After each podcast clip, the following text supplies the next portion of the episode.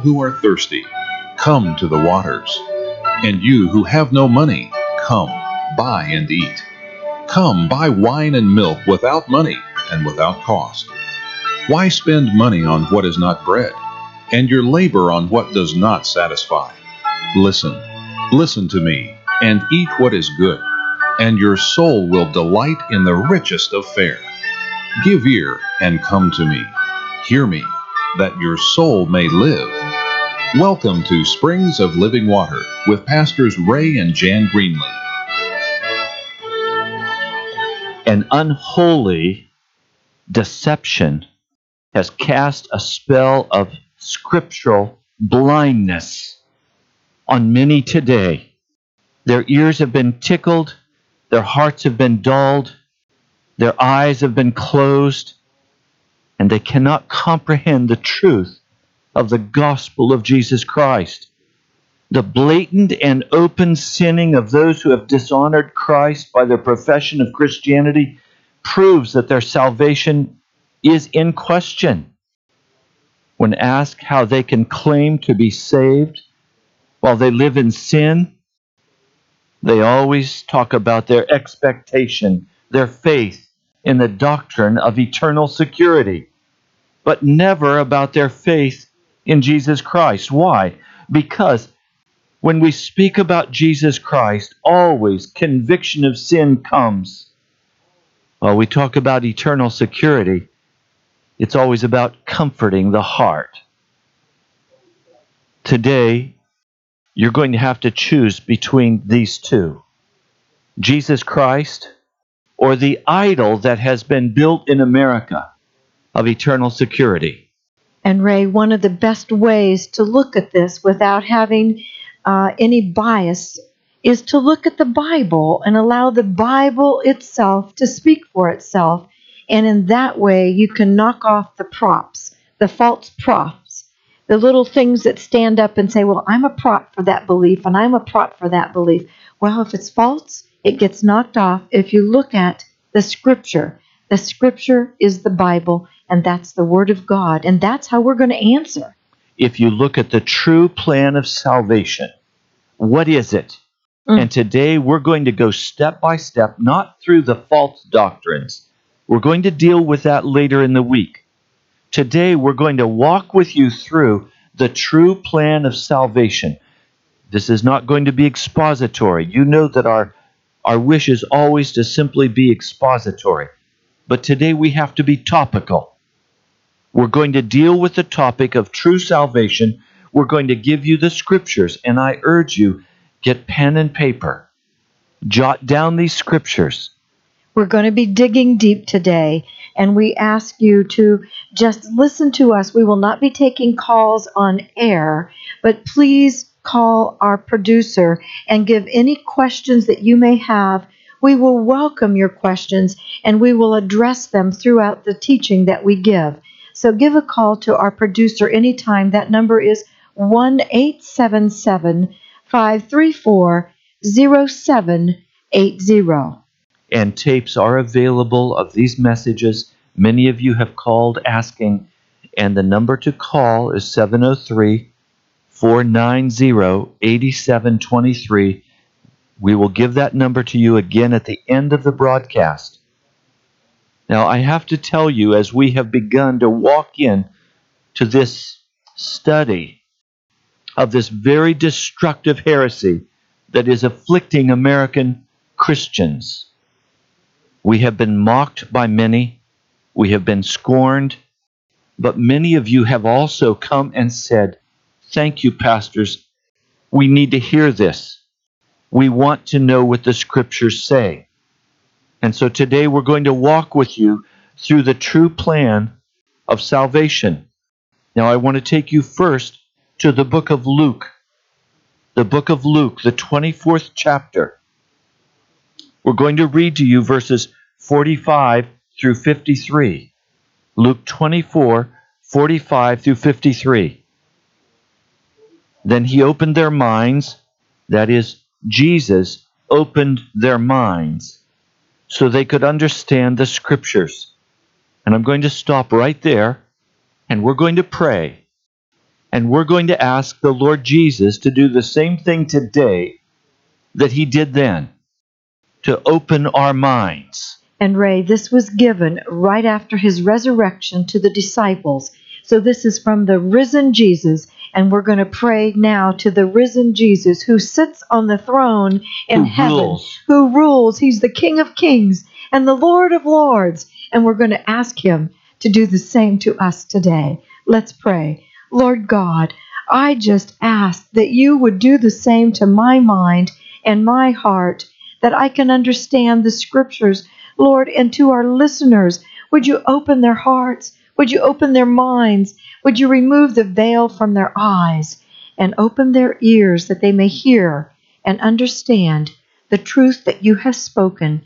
Thank you, Jesus. In your holy name I pray. Amen. Thank you, Lord Jesus. We just know now by faith that you will open our minds so that we can understand the scriptures.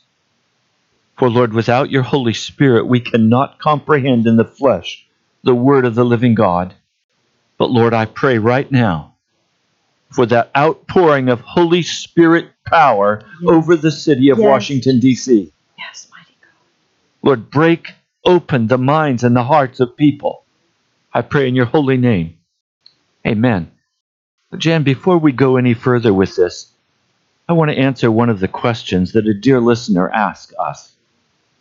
And I'm, I'm sharing this question to share with you how clouded our minds can become and how foolish our hearts can become. This dear listener said to us, Pastors, I don't understand how you have the authority to pray for judgment unto repentance. That's not found anywhere in the scriptures. So evidently, you're a false prophet because you're teaching us to pray for judgment unto repentance, and that's not a biblical concept. Well, this this question is so utterly revealing of the hardness of heart. The answer is very simple. If you look, Jan, at the scriptures, it was clear that when Elijah came, he prayed for judgment unto repentance. He prayed that it would not rain in Israel. And then we find in James, the fifth chapter, that James, speaking about this, says he's the same as we are, and we too have the authority to pray. Ray, then there's Jonah, sent him to Nineveh. He refused to go, and he went and he spoke about judgment unto repentance. The king believed him, the people believed him. They bowed down, they went in sackcloth, and they took off their he even the king even took off his royal robes and he called he made a, pro, a proclamation and, it, and the proclamation was do not let any man or beast or herd or flock taste anything. He didn't want anybody to eat. He wanted them all to fast and to be covered with sackcloth and let everyone call urgently unto God. And the Lord saved that city from his judgment. It mm-hmm. was unto repentance. Yes, and it made even Jonah upset because they accepted this judgment unto repentance instead of judgment unto damnation. Now you would wonder why would Jonah be upset, Ray? But because it would make him look like a false prophet. That was his pride. And then you go to the book of Isaiah and Jeremiah, and everything about Isaiah and Jeremiah is preaching judgment unto repentance. Their heart is not that Israel should be destroyed. Their heart is not that the Babylonians should come and ravage the land. They are saying, Repent, turn aside. This is what God's judgment is about to be upon you. And then they go further. They say, Look how ravaged you are.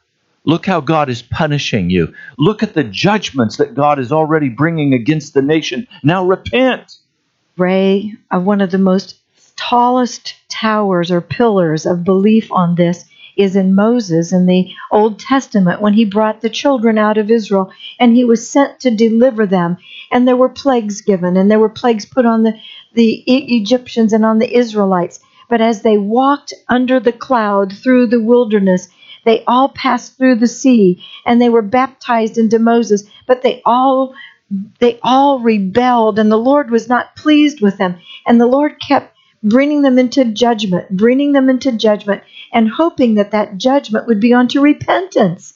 And it even tells us in 1 Corinthians 10, that entire first 14 verses or 13 verses says, Now look, these all occurred as examples to keep us from setting our hearts on the evil things as they did. Do not be idolaters as some of them were. And as it is written, these people sat down to eat and drink, and then they got up and indulged. There's a warning out of the Old Testament learnings and stories that the Lord brought judgment, and not one of them entered into the promised land except Joshua and Caleb. Yes. And Ray, that's judgment unto damnation Or repentance. or judgment unto repentance. It's both. And then we find in the book of Revelation, in the letters to the churches, Yes. that Jesus speaks very clearly and he warns of judgment that is going to come. But he says, Repent before I bring this judgment upon you. He's threatening the churches with judgment unto damnation, but he's warning them, he's exposing them, and he's saying, Now repent before this happens. The reason I raise this issue for you today, there are some things that are so plain in the scriptures that it's impossible for some with clouded eyes to see.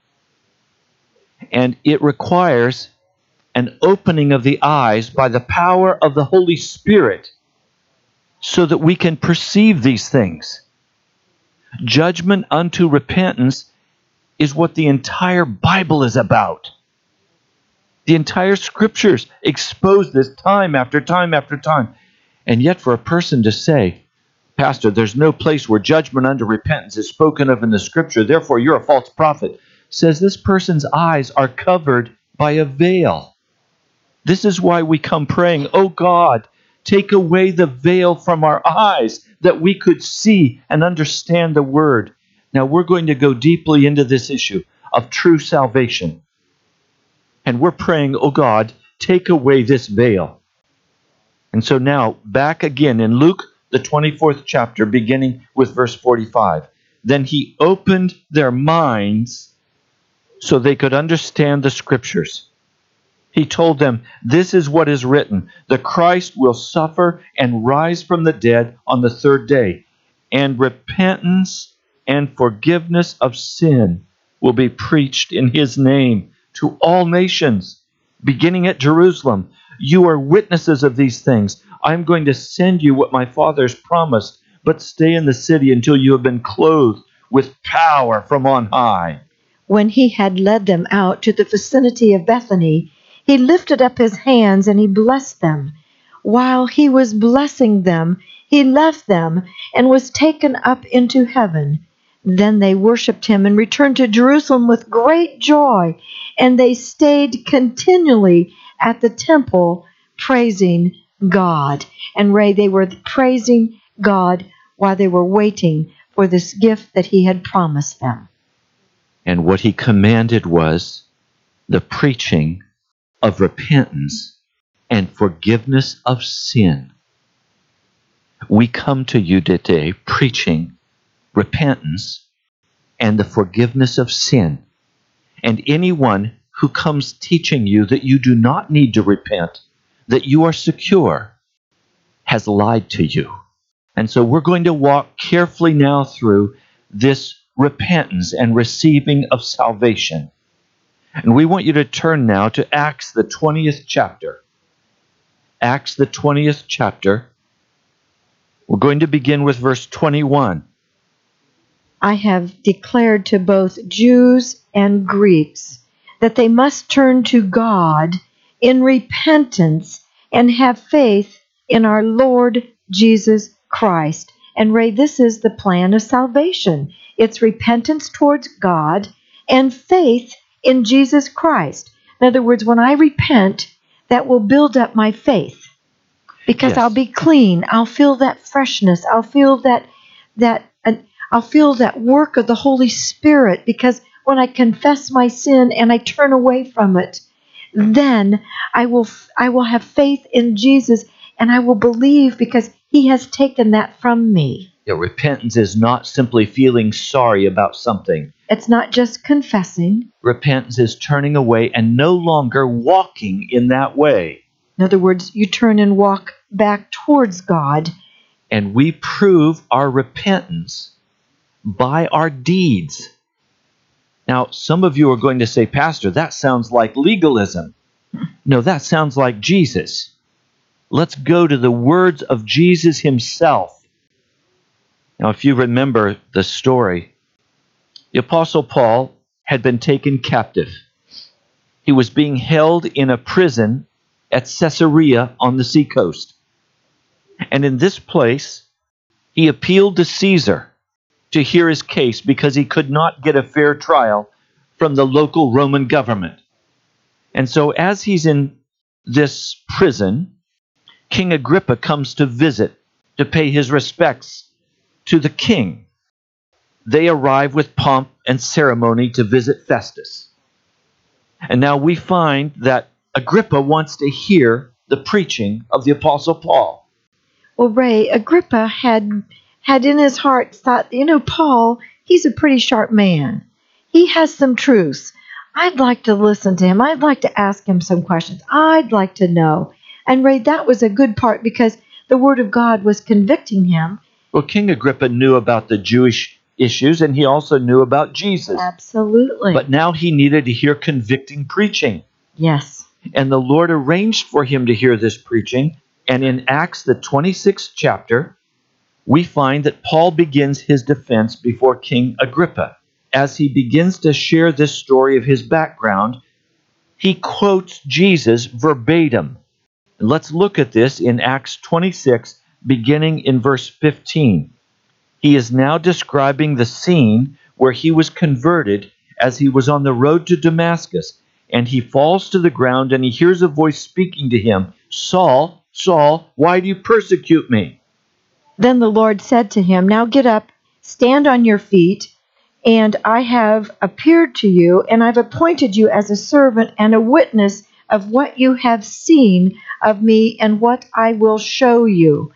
And the Lord was calling him, and it said in verse 17, I will rescue you from your own people and from the Gentiles. I am sending you to them to, To open open. their eyes and to turn them from darkness to light and from the power of Satan to God, so that they may receive forgiveness of sins and a place among those who are sanctified by faith in me.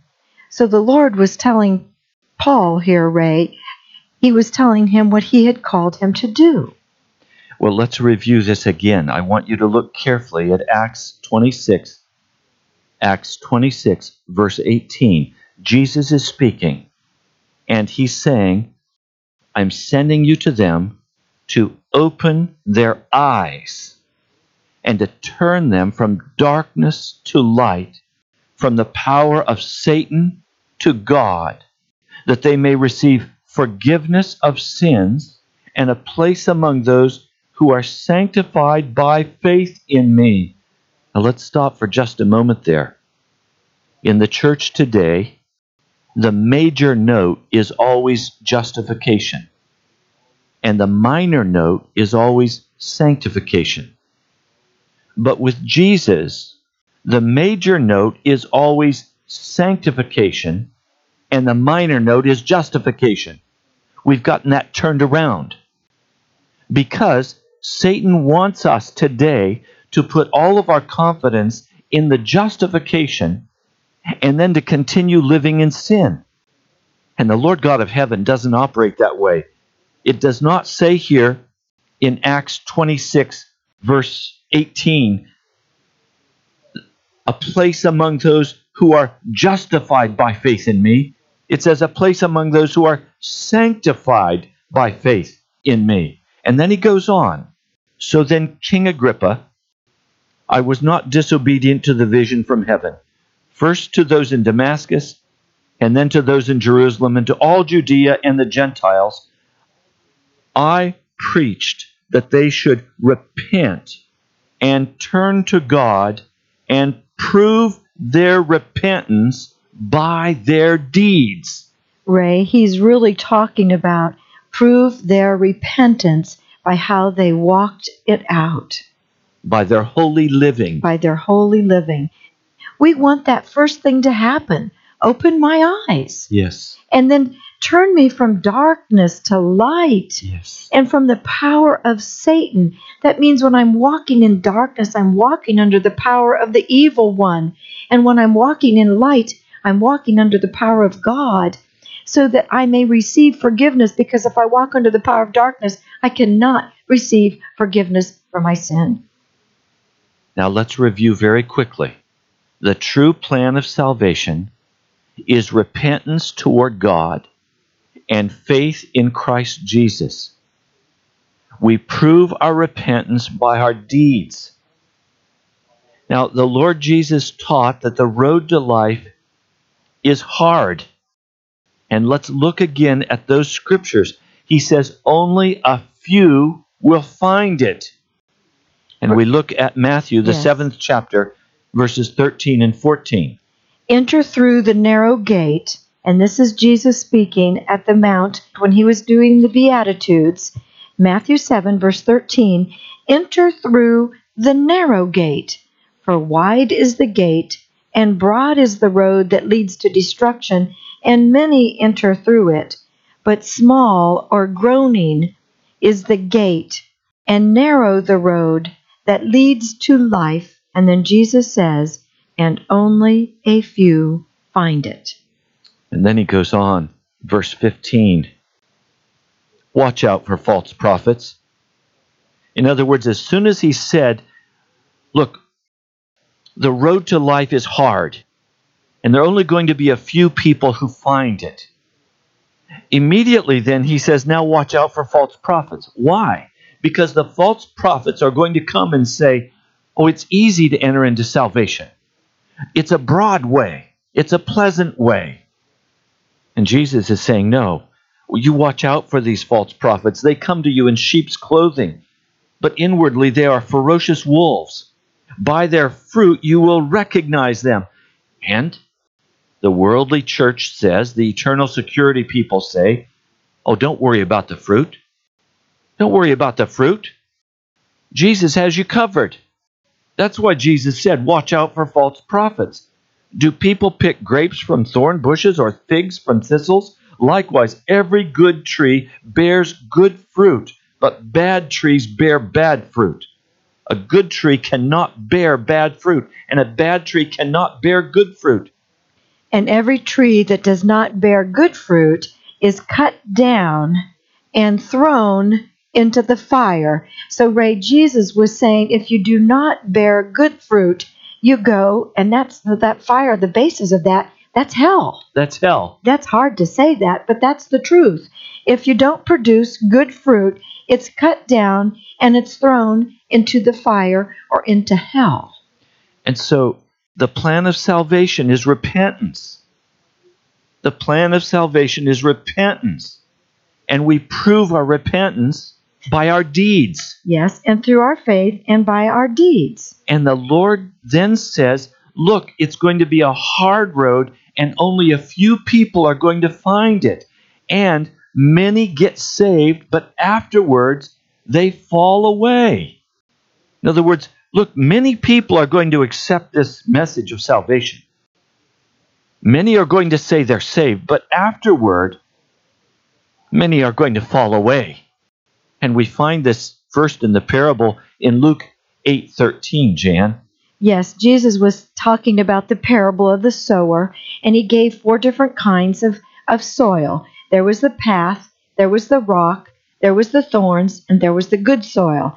Now, in chapter 8, verse 13, he's talking about those on the rock are the ones who receive the word with joy when they hear it, but they have no root. They believe for a while, but in the time of testing, they fall away. So, Ray, if we don't have deep roots And if we don't get deeper in Jesus, when I'm being tested, when the heat gets too hot and, and the world draws me too much, I'll fall away because I don't have enough roots to hold me in Jesus, and the world is drawing my heart. And that becomes even more plain in Luke 8, verse 14. In the, in the next part of the story, the seed that fell among thorns stands for those who hear, but as they go on their way, not as they go on Jesus' way. They go on their own way. They choose themselves. They choose, um, it's almost like, I'm God. I can choose the path I want to go. And these are the people who say, Look, I'm saved. I've accepted Jesus as my Lord and Savior, and now I'm free to go about my business. And they take Jesus with them in their pocket like a, a little rabbit's foot. And they also say, I'm just going to use lose a little bit. I'll just lose some rewards. I won't Or lose. I'll just lose fellowship with Yes. God. Or yes, but you know, I'm, it's just a little bit. So it's very clear from this parable in Luke 8 that you can lose your salvation and your place. We're going to take a break and then we're going to continue. We'll be right back.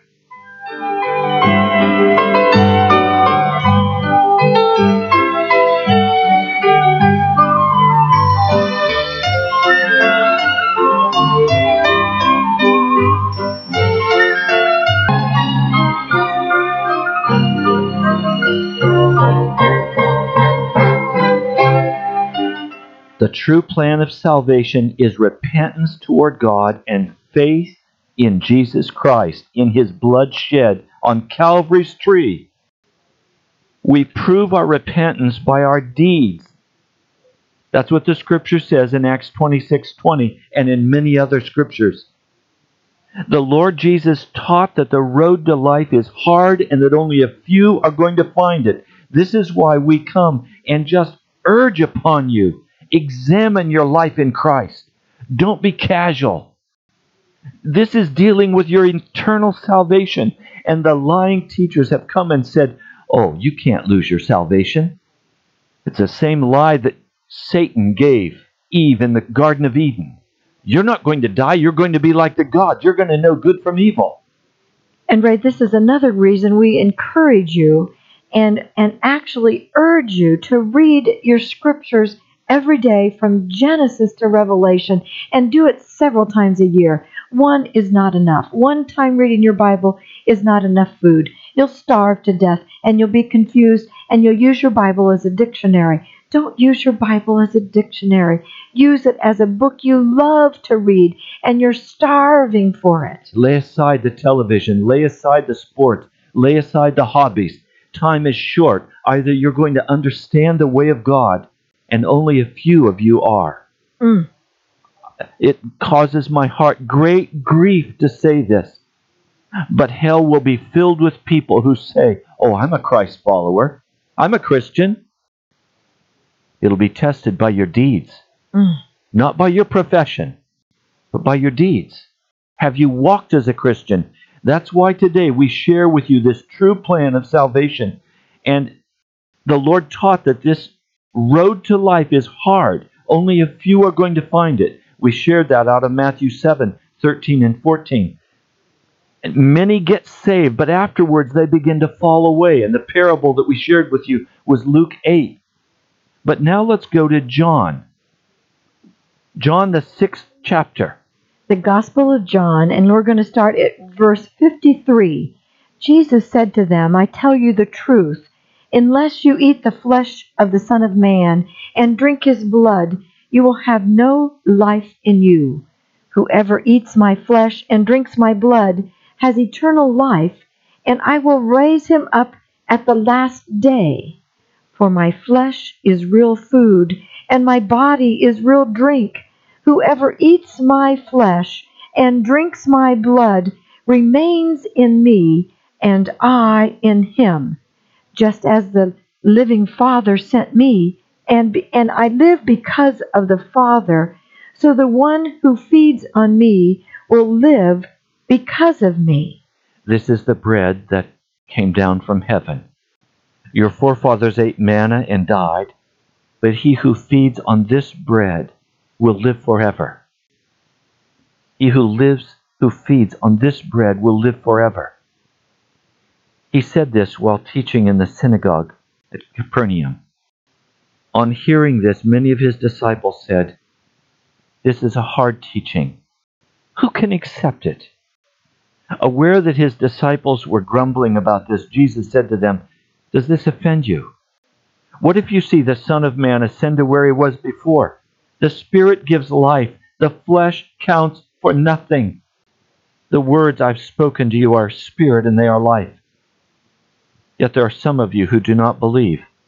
For Jesus had known from the beginning which one of them did not believe and who would betray him. This is why I told you that no one can come to me unless the Father has enabled him. And from this time on, Ray, many of his disciples turned back and no longer followed him. Right? Disciples turned back. Not just believers, not those that were searching for the bread and the fishes, but the disciples, the disciplined ones, turned back and no longer followed Jesus because it was so hard. The apostles didn't turn back, but the disciples, many of them turned back and no longer followed Jesus. Now, what was the issue that caused them to turn back? Very simply, the issue that caused many to leave Jesus was when Jesus said, You have to drink my blood and eat my flesh. Jesus was saying to them, You're going to have to stop eating the world and you're going to have to eat me. Mm-hmm. He hmm. was saying, You're going to have to leave behind, if we want to put it in today's language, he was saying, You're going to have to stop eating your sports. You're going to have to stop eating your television. You're going to have to stop eating your magazines and you're your hobbies. and you're going to have to stop going to movies. You're going to have to stop acting like the world and participating in all the pleasures of the world. And that's a tough that's a tough bite. That's it's like, ooh, that that's pretty hard. A young man on Sunday shared with me I've just not been willing to give up my music. Mm. I listen to it as I'm on my way to school, and I listen to it again when I'm finished. I love my music, and it's ungodly music, and it doesn't bring me to Jesus. And so, with tears, this young man said, I am going to give up my music because I want Jesus. Mm. A young man, I'm giving up my music because I want Jesus. Don't call yourself saved. Don't call yourself a Christian unless you're willing to eat only the broken body of Jesus and the spilled blood of Jesus. When he asked the twelve, Do you want to leave too? And Peter said, Lord, to whom shall we go? You have the words of eternal life. We believe and we know that you are the Holy One of God. That's in John 6, verse 53 through 66, we encourage you to read that entire chapter because that will help you understand the story that even his disciples said, This is a very tough walk, and we don't want to pay the price. So we're saying that the road is a, a narrow, hard road. It's a it's a difficult road, and many get saved. Many say, Oh, I'm going to follow Jesus. But then they fall away because of persecutions or trouble. They fall away because they love other things. They fall away because they refuse to be satisfied with the broken body of Jesus and with the spilled blood of Jesus. They have to have the world too. Now we come to 1 Timothy. Listen to what 1 Timothy says. Paul is now speaking to his dear son Timothy. He is encouraging him. And he begins in the first chapter the first chapter of the first book of Timothy, in verse 18. Timothy, my son, I give you this instruction in keeping with the prophecies once made about you, so that by following them you may fight the good fight, holding on to faith and a good conscience. Some have rejected these, and so have shipwrecked their faith. And then he gives two who have shipwrecked their faith men who believed in Jesus, men who followed Jesus, men who were committed Christians. And he says, These two men have shipwrecked their faith, and I have handed them over to Satan to be taught not to blaspheme. Mm, This is terrifying. that's scary, Ray. It's very scary because if you know the scriptures as the word speaks it and you refuse to obey it, there's a high price to pay to walk away from it. That's terrifying. So, in other words, a person can accept Jesus Christ, and by the way, we could give you many passages of Scripture. We're just choosing a few out of the many. There's no limit to the passages of Scripture that teach this true salvation that we're speaking about.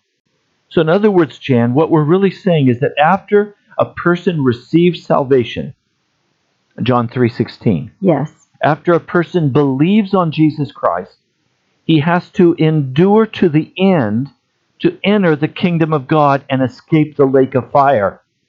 And there are some passages of Scripture that lead us to understand this better. Let me read one Matthew 10, verse 22. All men will hate you because of me, but he who stands firm to the end will be saved. And when you are persecuted in one place, flee to another. I tell you the truth, you will not finish going through the cities of Israel before the Son of Man comes. But the point that he really wants us to hear here is all men will hate you because of me, but he who stands firm, who stands firm to the end will be saved. And then look at Hebrews, the third chapter. Hebrews, the third chapter, and I'll begin with verse 12. Hebrews, the third chapter, I'll begin with verse 12. See to it, brothers, that none of you has a sinful, unbelieving heart that turns away from the living God, but encourage one another daily as long as it is called today, so that none of you may be hardened by sin's deceitfulness. We have come to share in Christ if we hold firmly till the end the confidence we had at first. So if you don't hold firmly to the confidence you had at first, you're going to be lost. And then verse 15, as has just been said, today, if you hear his voice, do not harden your hearts as you did in the rebellion. Who were they who heard and rebelled? Were they not all those Moses led out of Egypt? With whom was he angry for forty years? Was it not with those who sinned, whose bodies fell in the desert? And to whom did God swear that they would never enter his rest, if not those who disobeyed? So we see that they were not able to enter because of their unbelief. And the writer of the book of Hebrews is just saying, look, there's still a promise of rest that is for us today. Mm-hmm. It's a Sabbath rest that is for us today. But if you are hardened by sin's deceitfulness and you walk into that sinfulness, if you think you can be saved while walking in rebellion against God, then you too are going to miss heaven. You are going to be cast out. You are going to die in the same way these children of Israel died because of their disobedience. They could not enter because of their unbelief. In Revelation, Jesus speaks to the seven churches and to the second church in Smyrna, and this is Revelation 2, verse 10. And he said, Do not be afraid of what you are about to suffer. I tell you, the devil will put some of you in prison to test you, and you will suffer persecution for 10 days. And here's where he warns Be faithful, even to the point of death, and I will give you the crown of life. So we're enjoined to be faithful unto death. That is to walk away from sin and to walk in repentance. Now, let's be clear about this. Justification is not a door that we enter and then we're fine until Jesus comes. That's not the teaching of Scripture. The teaching of Scripture, rather, is that justification and sanctification must be bound together as one, and every day I walk under the wonderful, awesome blessing of justification and sanctification. You can't separate them. If you separate them, they die. Both die. So we can't make justification the major note and sanctification just a subtitle and say, oh, we're saved, we're walking free, we can sin now as we choose. All we're going to lose a little fellowship with God. And we're going to deal with that at great length later this week. And we're going to show you from the scriptures that if you don't have fellowship with God, then you're cast into the lake of burning fire. You cannot lose your fellowship with God and be saved. That's an oxymoron. We're going to show you that in depth this week. We read in Matthew 10, verse 22. We read also in Hebrews 3, and we started with verse 12 and went to the end of the chapter, which is 19. We also read out of uh, Revelation 3, 16, and now we're going to go to Revelation 6, 47. I just want to make sure that you get the scriptures down so that you can look for yourself and understand what we are reading to you. Yes. And that in that lake of fire will be all who sin. Yes. Who Yep. have not walked under the blood of Jesus and allowed it to cleanse them and to sanctify them and to bring them fully into his presence. Yes. So let's review again. The true plan of salvation is repentance towards God, faith in the blood of Jesus Christ. We prove our repentance by our deeds. The Lord Jesus taught that this, this road to life is hard, and only a few are going to find it. And that many will get saved, but afterward they're going to fall away. In other words, after initial salvation, we're called to endure to the end to enter the kingdom of God and to escape this lake of fire. And Ray, it's a real lake of fire. We've said this before. Eternal life comes to the repentant person the moment such a person believes on Jesus Christ and repents of his sin. And you know there are a number of scriptures we can go to that talk about that. One of the most popular and wonderful scriptures is John 3:16. Do you have that, Jan? For God so loved the world, that's one that anyone could quote. for for God so loved the world that he gave his only begotten son that who should ever believe in him Would should, not perish, would not perish but have everlasting life. I think every person that belongs to the, the body of Christ today could quote that over and over and over as a child. I'm sure you were taught to quote that, and you had to pass quoting that. And do you understand what that says? But see, Jan, I think John 3:17 is probably as important as John But 3:16. see, we were only taught the first part, Ray. I know. Let's read the rest.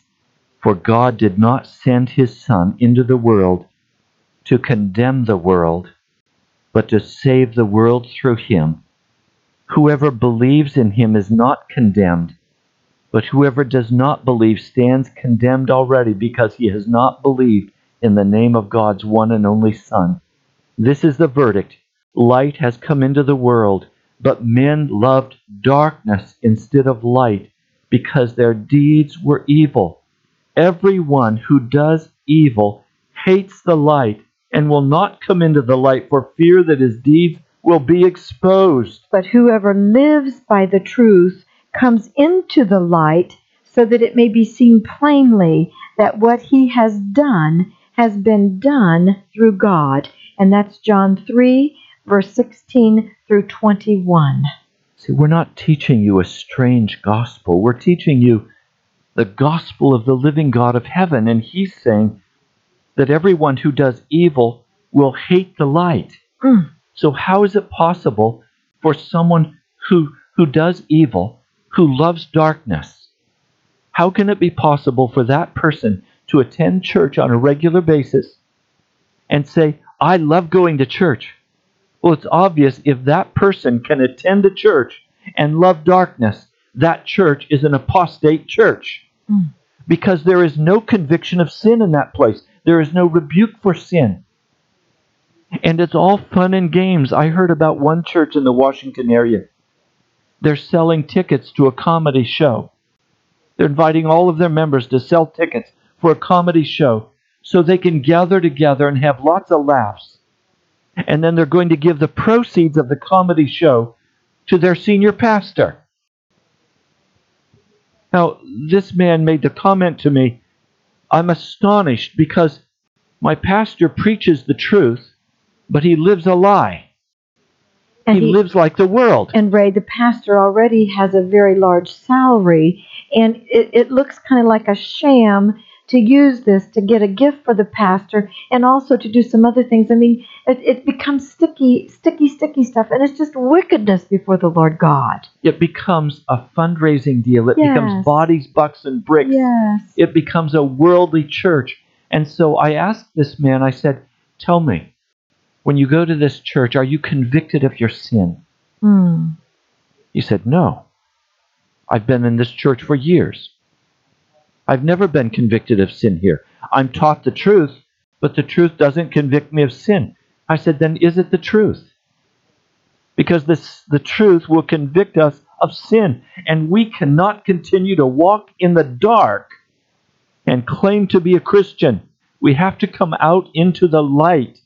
Now, this is very painful stuff for us to come on the broadcast and to speak to your heart. Because we don't mean to be offensive. We don't we don't want you to perceive us as being angry. There's no bitterness in our hearts. There's a heart cry that your eyes should be unveiled and that you should become very serious about your soul's salvation, about the condition of your heart. because that's the only way you can walk through the pearly gates. And Ray, one of the the next scripture that we want to share that is so powerful is in First John, the fifth chapter, and I'm going to start reading in verse 10. Anyone who believes in the Son of God has this testimony in his heart. Anyone who does not believe God has made him out to be a liar, because he has not believed the testimony God has given about his son. So, what John is saying here if I do not believe, then God has made me to be a liar because I do not believe the testimony that God has given to me about being his son. Now, verse 11 says, And this is the testimony God has given us eternal life, and this life is in his Son. He who has the Son has life. He who does not have the Son of God does not have life. And I write these things to you who believe in the name of the Son of God, so that you may know that you have eternal life. And this is the confidence we have in approaching God, that if we ask anything according to his will, he hears us. And if we know that he hears us, whatever we ask, we know that we will have what we have asked of him. Ray, this is really talking about that testimony. I have to believe, and I'm believing, and then that belief, I walk that out. And, and if I don't believe, then I make God out to be a liar. Yes, and somehow in this whole process, according to the true salvation gospel, eternal life is a hope. Now, some of you say, well, if I've received eternal life, then isn't that for eternity? Well, if I give to you a pearl of great price, and you love that pearl, and then you decide, ah, that pearl's not so pretty after all, and you cast it aside, do you still have the pearl of great price? No. Does that mean that the pearl of great price is less important or less beautiful now because you don't perceive it as important? No. It's still a pearl of great price, but you have cast aside your pearl of great price. And so eternal life is the pearl of great price. But if you cast aside eternal life, does that mean it's no longer eternal life? No, it's still eternal life. The provision was made for eternal life by Jesus Christ. It means that you've cast aside that pearl of great price. Now, in Titus, the third chapter, let me begin reading for you. Titus 3, I want to begin reading for you in verse 5. He saved us not because of righteous things we had done, but because of his mercy. He saved us through the washing of rebirth and renewal by the Holy Spirit, whom he poured out on us generously through Jesus Christ our Lord, so that having been justified by his grace, we might become, become heirs, having the hope of eternal life. We're going to continue this tomorrow. We ask you to pray. Get serious about your stand before God. Don't believe the lies. Search after Jesus Christ. You have been awakened today by the Holy Spirit to a new hunger for Jesus and His holiness. If you need someone to pray with you, call 703 490 8723. That number again, 703 490 8723. You can contact us by writing to the National Prayer Chapel, Post Office Box 2346, Woodbridge, Virginia 22195. That address again, the National Prayer Chapel, Post Office Box 2346, Woodbridge, Virginia 22195